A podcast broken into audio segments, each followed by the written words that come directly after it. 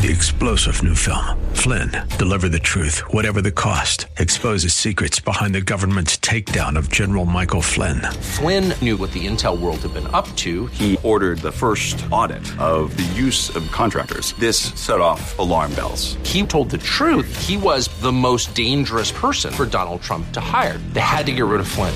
Flynn, deliver the truth, whatever the cost. Available now. Watch it today. Go to salemnow.com. Salemnow.com.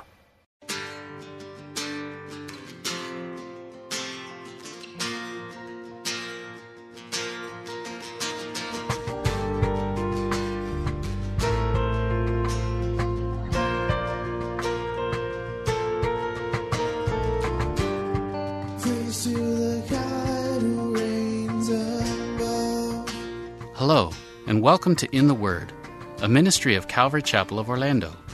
We hope that God speaks to you today as we continue our study verse by verse, chapter by chapter through the Bible with Senior Pastor Will Ramirez. Today, as we continue our study in the book of 1 Samuel, once again Saul goes after David. Once again, God puts him at David's mercy. And once again, David does not strike. Same old story? Not quite. We'll pick it up in 1 Samuel chapter 26 verse 1. The title of the message is Two Irreconcilable Hearts. All right, 1 Samuel chapter 26. The theme of 1 Samuel is lessons from the heart. And uh, we're going to learn an important lesson, not necessarily one from positive situations.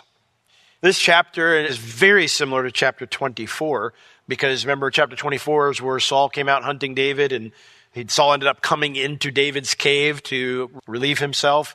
And uh, David had an opportunity to kill Saul, did not. We're going to find a similar situation here. So the question, of course, should be well, since we've already kind of heard that story, why is this one included? Like, why do this? We already know David's not going to kill Saul, right?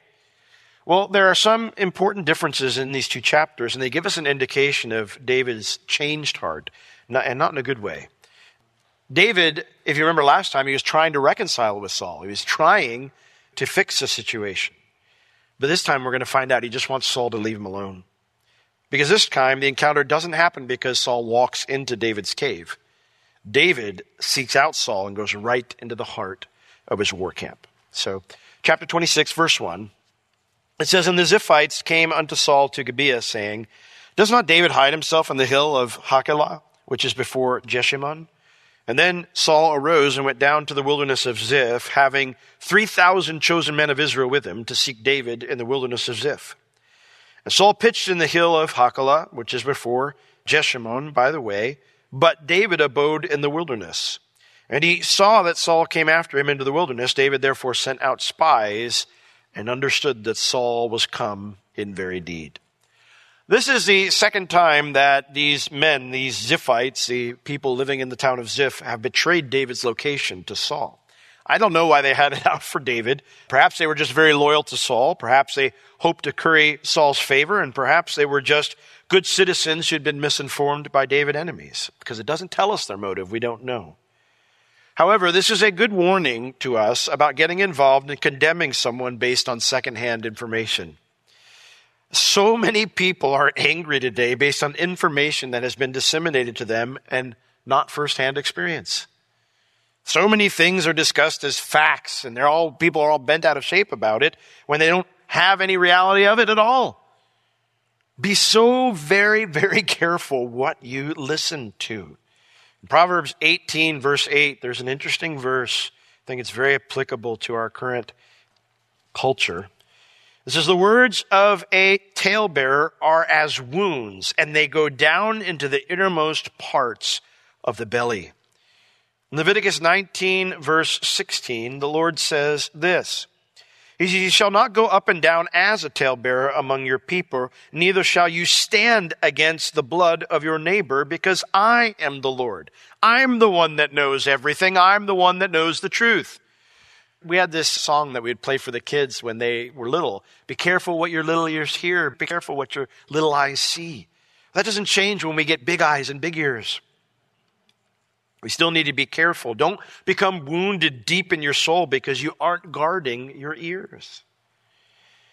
Now, this hill that they see David in, the hill of Hachilah, which is before Jeshimon, is a desert hilltop just north of Carmel. That's Abigail's old home. And remember, Abigail has now become David's wife. So it's possible that having heard that David took a wife from Carmel, that David's now in Hachilah, that Saul saw David's presence there as an invasion of sorts. He's setting up some type of cabal. He's got his multiple wives now, his harem in a sense. He's setting up a rival kingdom, and I can't have that. It's possible that he thought David was no longer content to live far off in the desert cliffs by the Dead Sea, and now he's going to do something. And while it doesn't tell us the exact reason why Saul decides to come out and hunt David, the truth is, Saul just can't let it lie. Whatever the reason, whatever worry he has, he just can't let it lie. He still has this need to control the kingdom, to show no sign of weakness lest it all be stripped from him. And so, verse 2 says, Saul arose and he went down to the wilderness of Ziph, having 3,000 chosen men of Israel with him to seek David in the wilderness of Ziph. That's the same exact thing he did last time. He took 3,000 elite soldiers. These may not be the same men, but this is an elite strike force just like the last time. And he's going down there to seek David. The word seek means to call someone to account for their actions, to sanction someone for not meeting a standard. The plan is to bring David to justice. It's hard not to shake my head when I read this because I think, how stubborn can you be, Saul? How arrogant can you be? David swore an oath last time that he wouldn't bring any harm to you or to anyone in your family. He has no designs on the kingdom, not when you're a king. But that's what happens when your heart is in an irreconcilable place. Saul's heart at this time is completely callous to the idea of doing things differently. Didn't start that way, did it? Remember when Samuel, way back, way back, when Samuel confronted Saul and he said, When you were little in your own eyes, did not the Lord raise you up? There was a time when Saul was pliable to the Lord, when he followed the Lord's lead. How did it get this way? Well, it became this way by Saul's repeated refusal to be reconciled to God's discipline in his life. Listen, I tell my kids this. I say, I do this now when I'm disciplining them. I do this now because when you get older, someone else is going to do it in a much more important situation. Someone else is going to sit you down and say, hey, you need to do your job better. Someone's going to sit you down and say, hey, you can be a better parent, or hey, you can be a better husband or a better wife. And if your same attitude is, oh, I'm not, you know, nobody gets me. If your same mindset and attitude is going to be like the rebellious teenager or the attitudey five year old, well, then you're never going to grow. You're just going to stay the same. We need to be open, ultimately, not just to people's discipline, but the Lord's discipline. We read it in our scripture reading in Hebrews chapter 12. It's a part of Christianity. If you're not getting disciplined, then you should be worried because it means you might not be His. God spanks His kids because He loves us. Hebrews 12 12 tells us what to do. Wherefore, lift up the hands which hang down and the feeble knees you know, sometimes we'll discipline our kids, you know, and mope around. And I say, listen, that's not the right response to this. I know it stinks. We read earlier, no chastening for the present is, is joyful, but it's painful, all right? It's painful to hear. It's painful when me and Bev have a, a serious conversation. She points out a flaw in my life that I didn't know was there. That's painful. Nobody likes to hear you have failed or you, you are not in a good place in this area of your life. No one likes to hear that. And certainly when the Lord deals with us because he knows the deepest, darkest part of our hearts. And he says, This is not like my son. This needs to change. It hurts. There are times in my life when the Lord has dealt with me in areas and I think, Lord, I thought I learned this lesson already. And the Lord's like, Well, no. No. No, you need to learn it again. And you think, Lord, am I, am I still a child? Have I not learned anything? But at some point, you just got to lift up the hands which hang down and the feeble knees and get walking again. Make straight paths for your feet, lest that which is lame be turned out of the way. Yes, you've, you've turned an ankle, you know, and that's why the Lord's talking to you. You can keep trying to go on and do what you're doing, but the Lord's like, your ankle's not working right. Let me heal it. Let me fix it. The problem is, if you don't respond to that, well, then that which is lame gets completely dislocated. Instead, rather, let it be healed, the writer says. Follow peace with all men without, and holiness without which no man shall see the Lord. Looking diligently lest any man fall short of the grace of God.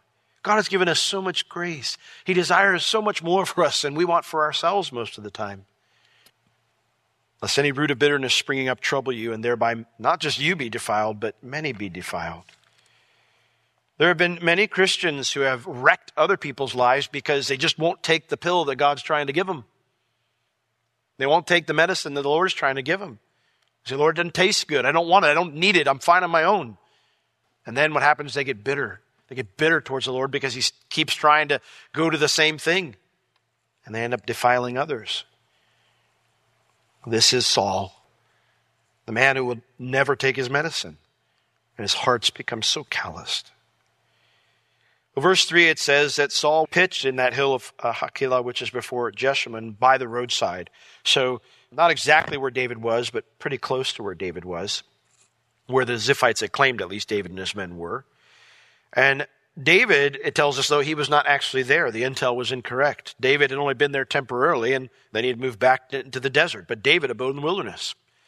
And so, David, the word there saw, it does not mean that David saw that Saul came after him into the wilderness. It means David was shown. David got news that Saul was back again chasing, and so David sent scouts to see if it was true. And so David therefore sent out spies, and then he understood that Saul was indeed come to find him. Now, every other time Saul came out to chase David, what did David and his men do? They ran, they fled. But they don't run this time. This time, David goes towards Saul with a very clear plan to send the king a message. Verse 5. David arose and he came to the place where Saul had pitched. And David beheld the place where Saul lay, and Abner the son of Ner, the captain of his host. And Saul lay in the, the trench, it means the camp that's there. Uh, he lay in the encampment, and the people pitched round about him. So then David answered and, and said to Ahimelech the Hittite and to Abishai the son of Zeruiah, two of his men that were with him, brother to Joab, saying, Who will go down with me to Saul and to the camp? And Abishai said, I will go down with you. So David, he is now coming towards Saul's army, and he oversees this camp where Saul and his army are laid out. And it mentions here that he sees where Saul's sleeping and he sees Abner, the son of Ner. Abner is the captain of Saul's army. Now, chapter 24 didn't tell us if Abner was present in the last attempt to find David, but the fact that he's here this time shows that uh, David that Saul is serious enough in his attempt to bring the captain of his entire army with him.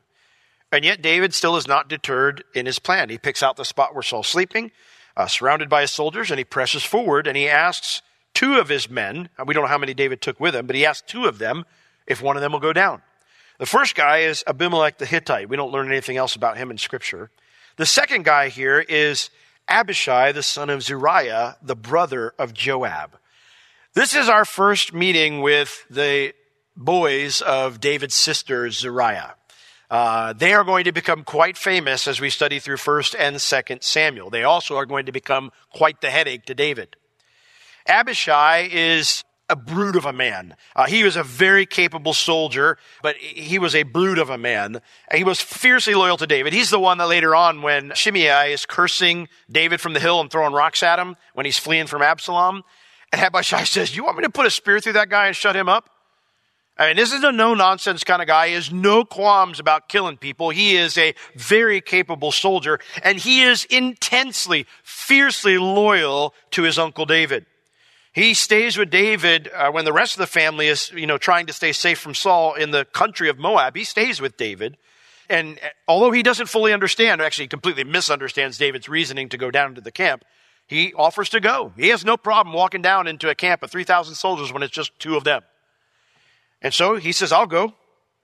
And so, verse 7 So David and Abishai came to the people by night, and when they get there, they find something very unexpected. Behold, Saul lay sleeping within the, the trench, the King James says, just inside the encampment, and his spear was stuck in the ground at his bolster. It means his headrest, his pillow. But Abner and the people lay round about him. They're, they're just, there's no guards. Everybody's sleeping. I don't know about you. I, I don't do that. I mean, If I'm, if I'm in a strange place, I, I tend to have a hard time just going to sleep. And these guys are on the hunt for someone that they consider an enemy of the state. I can't imagine they wouldn't at least set a guard when their king is sleeping in their midst. David finds multiple shocking circumstances here. Saul's asleep out in the open, and everyone around him is asleep too. We'll see why later. But from a distance in the camp, they can see that Saul's got his spear right by his pillow. That spear is something that Saul often kept with him. This was the weapon Saul used to try to kill David on multiple occasions. This is the weapon Saul used to try to kill Jonathan when Jonathan stood up for David. This is the weapon that defined Saul's self willed rule. And I can only imagine what David got stirred up inside of him when he saw that spear sitting by Saul's pillows, by his head. I don't know what it stirred up in David, but it certainly stirred up anger in Abishai because he has an idea that seems like the perfect justice for Saul. Verse 8. Then said Abishai to David, God has delivered your enemy into your hand this day. Now therefore, let me smite him, I pray you, with the spear even to the earth at once, and I will not smite him the second time. I only need one shot at this, David. I will pin his body to the ground, and he won't even twitch after I'm done. I tell you, man, he's a brute of a man. There's at one point in time when these two guys come to David with a plan. And he goes, Sons of Zeruiah, what do I have to do with you? What do you think I am? You think I'm a butcher? They just thought in very practical terms. They did not have any morals when it came to killing somebody. And so he says to David, This day God has delivered your enemy into your hand. This has to be God, David. There's no other way to explain everyone being asleep right now. And since God must want us to do this, therefore, he says, Let me smite him. I pray you. That's, that's a begging word. Please let me end this with one blow. There won't be a need for a second attack. I'll make it fast. I'll make it final. David, I can end all of the heartache for you right now. That spear that's hunted you down will be the instrument of his immediate death. It'll be the perfect justice. But interestingly enough, David doesn't grant him this request because that's not why David came down into the camp. And David said to Abishai something very interesting. He didn't say, Don't kill him. He said, Do not destroy him. There's a Hebrew phrase, altasketh. Altasketh. What's interesting about it and why I bring it up is there are three Psalms that have the title altasketh in front of it do not destroy. All of those Psalms refer to the time that Saul hunted David. All three of them. Now, if you read those Psalms, they are not merciful Psalms. That's the one where David asked God to break their teeth, cut their tongues in half. Yeah, it's not a merciful Psalm. But they repeat a principle that David lived by in his treatment of Saul God, you need to deal with my enemies because I won't take matters into my own hands. All three Psalms say it's fascinating because if you read it and you see the, like most modern English translations will say altashkith, and then they'll say do not destroy underneath that. And most of the time when we read it, it's, oh, David's asking God not to let him be destroyed. No, no, no, no, no. David is writing these songs. He's reminding himself, don't kill him. I know everything within you wants to, but don't. That would be a mistake. That would be wrong. He explains why. For who can stretch forth his hand against the Lord's anointed and be guiltless to, means to go unpunished or to be innocent? Listen, we started talking about it that there are bits of David's life that are cracking right now beneath the weight of his struggles. David is struggling right now. This is not a high note in David's life. This is a struggling time in David's life. But there is a sense when you see him writing these three Psalms, you see his response to Abishai here that David knows if he kills Saul, he'll cross a line where he'll never be the same man. He knows if he does this, he'll never be the same man. And you know what?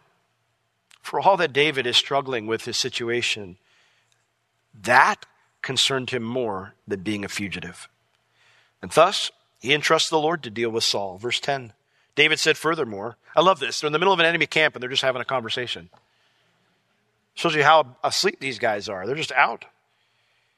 He says, As the Lord lives, the Lord shall smite him, or his day shall come to die, or he shall descend into battle and perish. The Lord forbid that I should stretch forth my hand against the Lord's anointed.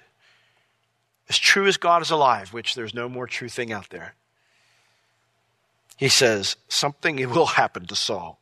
We won't be fugitives forever, nephew. God will keep his promises to me. Now, this response of David does beg a question. Why in the world are you risking your life coming down here then? If it's not to kill Saul, if it's not to stop the enemy who's come after you, why are you here, David? what is your plan? Well, verse 11. He says, But, he you can't do that for me, but I pray you, you can do this for me. Please do this for me, Abishai. Take thou now the spear that is at his bolster and the cruse of water, and then let us go. Can you fetch that spear and grab his jug of water that's down there by him too? And then let's skedaddle. And so it says, so David took the spear. David did not. It's just saying he took it from Abishai. He didn't take it from Saul. Took the spear and the cruse of water from Saul's bolster, and they got them away. And no man saw it nor knew it, neither awaked, for they were all asleep, because a deep sleep from the Lord was fallen upon them. This was a supernaturally induced state of heavy sleep. And that explains why David can just walk into the camp. Now, this isn't just a miracle for David, it's also a mercy of God to Saul. So, how is it a mercy of God that he, Saul was at David's mercy? No, it's a mercy of God to Saul because when Saul woke up, he would know that there was no rational explanation for elite soldiers and trained guards to all fall asleep at the same time. He would know that God was trying to get his attention, which is another sad indictment of Saul's stubborn heart. Can I plead with you? If God is putting speed bumps on your road that you're on right now, please, please don't ignore them. Things didn't have to end the way they did for Saul. And Certainly, if God's putting speed bumps on your path, then it's so you'll turn around and take a different one. Now, we still don't know why David risked his life to get Saul's spear and his water bottle. Why? Well, verse 13 will inform us. It says, Then David, verse 13, went over to the other side, and he stood on the top of a hill afar off, a great space being between them.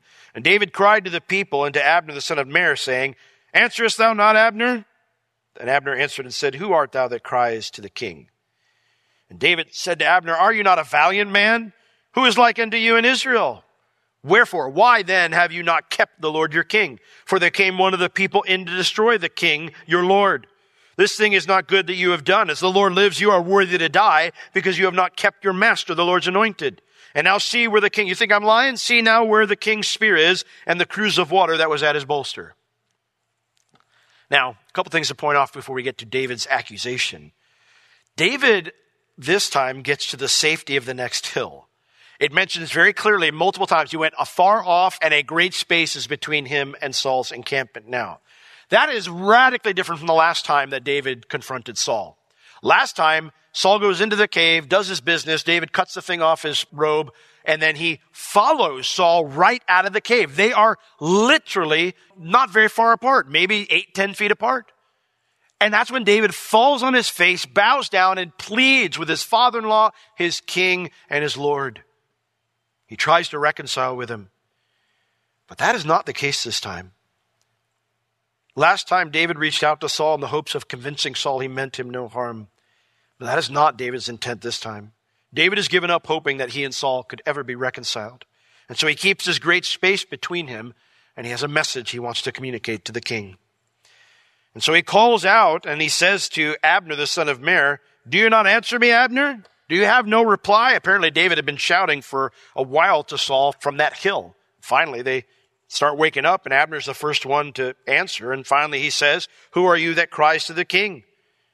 Probably because of the distance or just the grogginess, who knows? I don't know why. He just didn't know who was talking. And what's interesting is instead of identifying himself, David calls out Abner for his lax guard. David said to Abner, Are you not a valiant man? The phrase there means, literally in the Hebrew, it means, Are you not supposed to be some great warrior? Who is like you in Israel? You're the captain of the host. Why then have you not kept? Why have you not guarded the Lord your king? For there came one of the people in to destroy the king, your Lord.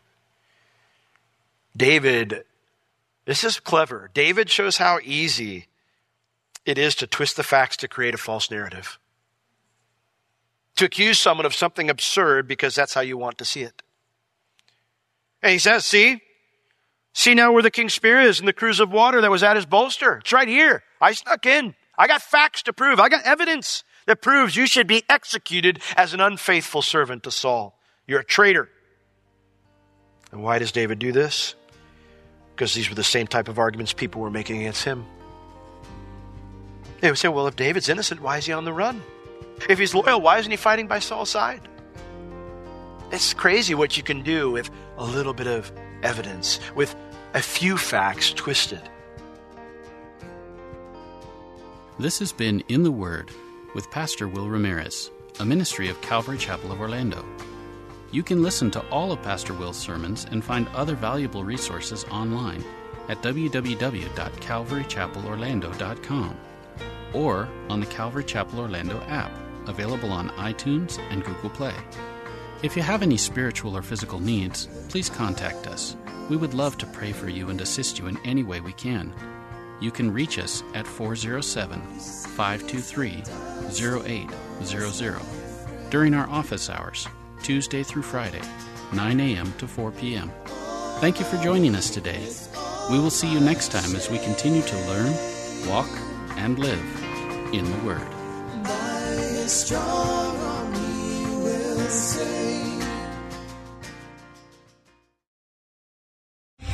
Three star general Michael J. Flynn, head of the Pentagon Intelligence Agency, knew all the government's dirty secrets. He was one of the most respected generals in the military. Flynn knew what the intel world had been up to. He understood its funding. He ordered the first audit of the use of contractors. This set off alarm bells.